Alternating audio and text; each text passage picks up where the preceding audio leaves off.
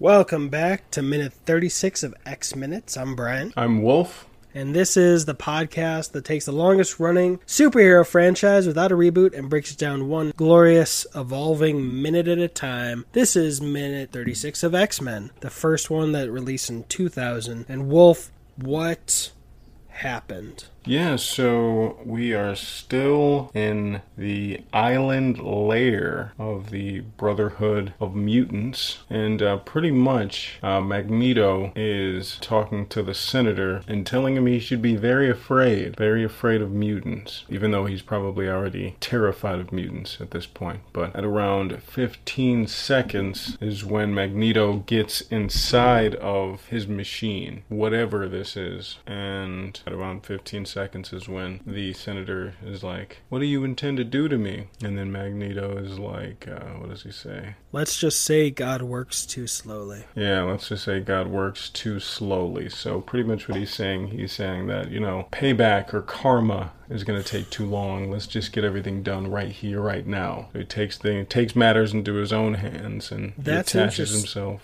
Hmm? That's interesting because I took it less as karma and more as him considering his plan to make Senator Kelly a mutant. Like evolution. Oh. Increasing the mutant population and how many people are mutants is taking mm-hmm. too long. So, yeah, he says that Senator Kelly doesn't have to fear God or him anymore. And my reading of that line was less karma and more just trying to evolve everyone or make everyone mutants. Like, oh yeah. If we had mm-hmm. to parallel it to our current situation, which, if anyone's interested in the date, it's June 2nd. Let's say we could magically snap our fingers and make every single person in the world African American. Mm-hmm how would that change our conversation? Yeah, I think a lot of people would first like the initial shock, like after that settled. I think people would be very confused. They wouldn't know who, like in certain areas of the of the the country, they would be like, "Wow, um, who do we hate now?"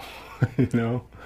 You yeah, know, they, like they, they, they wouldn't know what to do at first. Yeah, I'm sure there'd be outrage about feeling like they lost their culture, whichever ethnicity, Latino, yeah. Asian, Caucasian, but eventually That's as like, things progressed, I mean, would we treat people differently? Yeah, that is. It's interesting. It's like um, that would be a, an interesting plot for a film. It's like if a black person like myself, if they were like, you know what, I want to make a technology to make everyone black, so there won't be any more discrimination, at least in this country. Ooh, we gotta. I don't know. We might have to do have that. A single person in the movie who does that, who's African American, then it would be easy. Fought, like put him in the Magneto role, and then did that. Then I I would see a lot of people being like, "Look, bad black man." But you know, as a matter of fact, I think a person who would be down for that experiment would be probably Killmonger. I think Killmonger, he'd be like, "I'm down. Let's do this." I got I my own. We got to consider maybe making an alien thing, mm. someone who's not a human or just a mystery. But it's not that plot. But there's this great movie which didn't get a lot of attention still, I think, but long time ago. It's called A Day Without a Mexican. Mm. Basically, in one day, all Mexican people disappear out of California. Oh, dang. No reason, just poof. And it sounds, I literally remember in eighth grade hearing the uh, social studies teacher tell his class how racist it was. And he hadn't seen it. He was just ranting based on the title. Really? And he was Hispanic. And I, I, I get it. But yeah, I, I, really was like, you should really watch it because the message is not anti-Mexican. Yeah, it's like it's actually I, really pro-Mexican. You know, I haven't seen the film and, and, I've never heard of the film, but if I had to guess, I'd say if that really happened in real life, I think a lot of the city would shut down. You know, like no, it literally addresses stuff like migrant workers, illegal aliens, all the places that they work in California just being short of workers right. and themes of identity. Like there's one woman who is Mexican who did not disappear. She's the only one. People are asking why. And it's a really powerful it's a low budget film, but it's really well done and really powerful and it's been too long. I'm gonna add that to the list. I'm gonna watch that.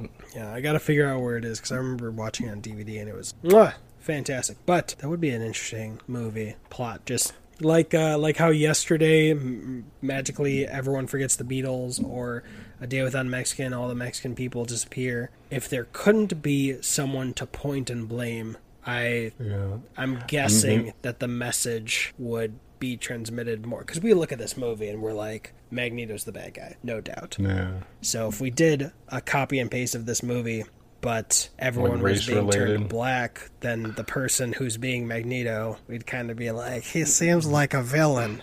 Yeah, right. it's like, uh, yeah, that would be an interesting movie. Nothing that I'm trying to do in real life.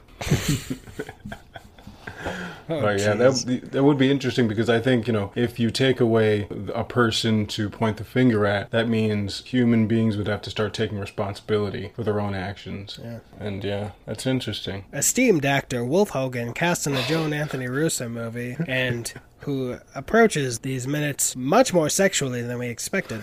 uh, is plotting to make the entire world black. Yes. Now back That's to the mind. new, now back to the weather. Charlie, right. it seems like it's getting dark outside. No, that was about the about the clouds. It- Not, Like, not was- no, I wasn't commenting on what you just said. That sounded that sounded racist when I said it looks dark outside. No, that's not what I meant. Why do we have all the same accents? Transatlantic accent. Uh, we also got him elevating himself up. Like literally, he was acting as the elevator. Uh, yeah, that was pretty cool. Yeah, you know, I never thought about it like that. It's like he was just, you know, controlling it. There's no, you know, mechanism to, or I mean, or there could be, but it would make more sense if he was just elevating himself up. And when he like attaches himself to the hand uh, rail things, it like, you know, it's like um, it looks magnetized. With Yeah. That, you know, swift. That swift grab and uh, the the CGI did not age well as you know as expected. you know, once at around what is it, fifty five seconds, that like translucent electric goo Yeah, starts to create this um, force field cocoon over the uh, device. yeah. The CGI of the stuff spinning around him is still good, but yeah, it really, uh, really depends on your preference of whether Yeah. that energy comes out. I like considering the story that Magneto immediately starts hurting. You know, like from the beginning, you kind you see him like gritting his teeth, like.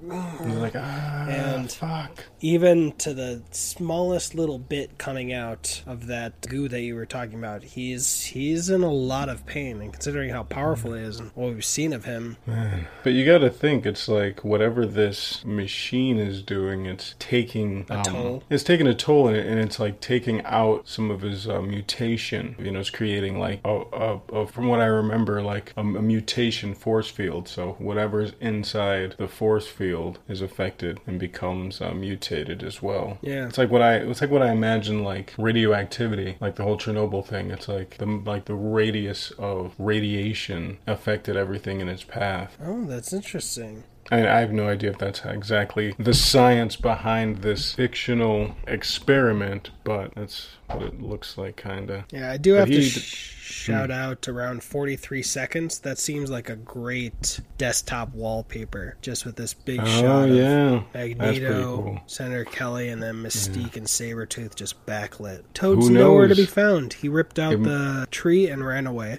Right. But uh, Who knows? This uh, this might be my be- my desktop wallpaper on the next episode. Da-da-da. Hmm. You just gotta animate it so it's still moving like your Yeah, right. like your Iron Man things. But yeah, this uh, yeah, this has been an interesting look at this film and how it relates to what's going on today. You know. Yeah, and as one of the final things to mention in this minute, in the very beginning, Magneto got to finish his line Mankind has always feared what it doesn't understand. Mm-hmm. Yeah, that is so true. Uh, you know, I wonder, will that ever not be the case? Will there ever be a level of understanding? We will see. You know, but I, I don't I don't understand what you mean by that. I'm I'm scared. No. hey, I don't understand what Here, you meant by here. that. I don't understand. Have some of this. You'll be fine. Ah, ah, I'm calming back down. Products, products, and capitalism, have, have some of these cultures, and you'll be fine. Ad- advertising. It calmed me right back down. But yeah, that is pretty interesting. Yeah, uh, that's all I got for this minute. Cool beans. As always, remember to go to the Instagram if you want to follow the minutes or discuss more details that we put up there. If you're listening to it, please leave a rating or review on Apple Podcasts. And if you're watching this on YouTube, please leave a like. Tell us more details we may have missed. Subscribe and check out the other minute podcasts. This was minute 36 of X Men. I'm Wolf, I'm Brian, and we are the best at what we do. but what we do is not very fast.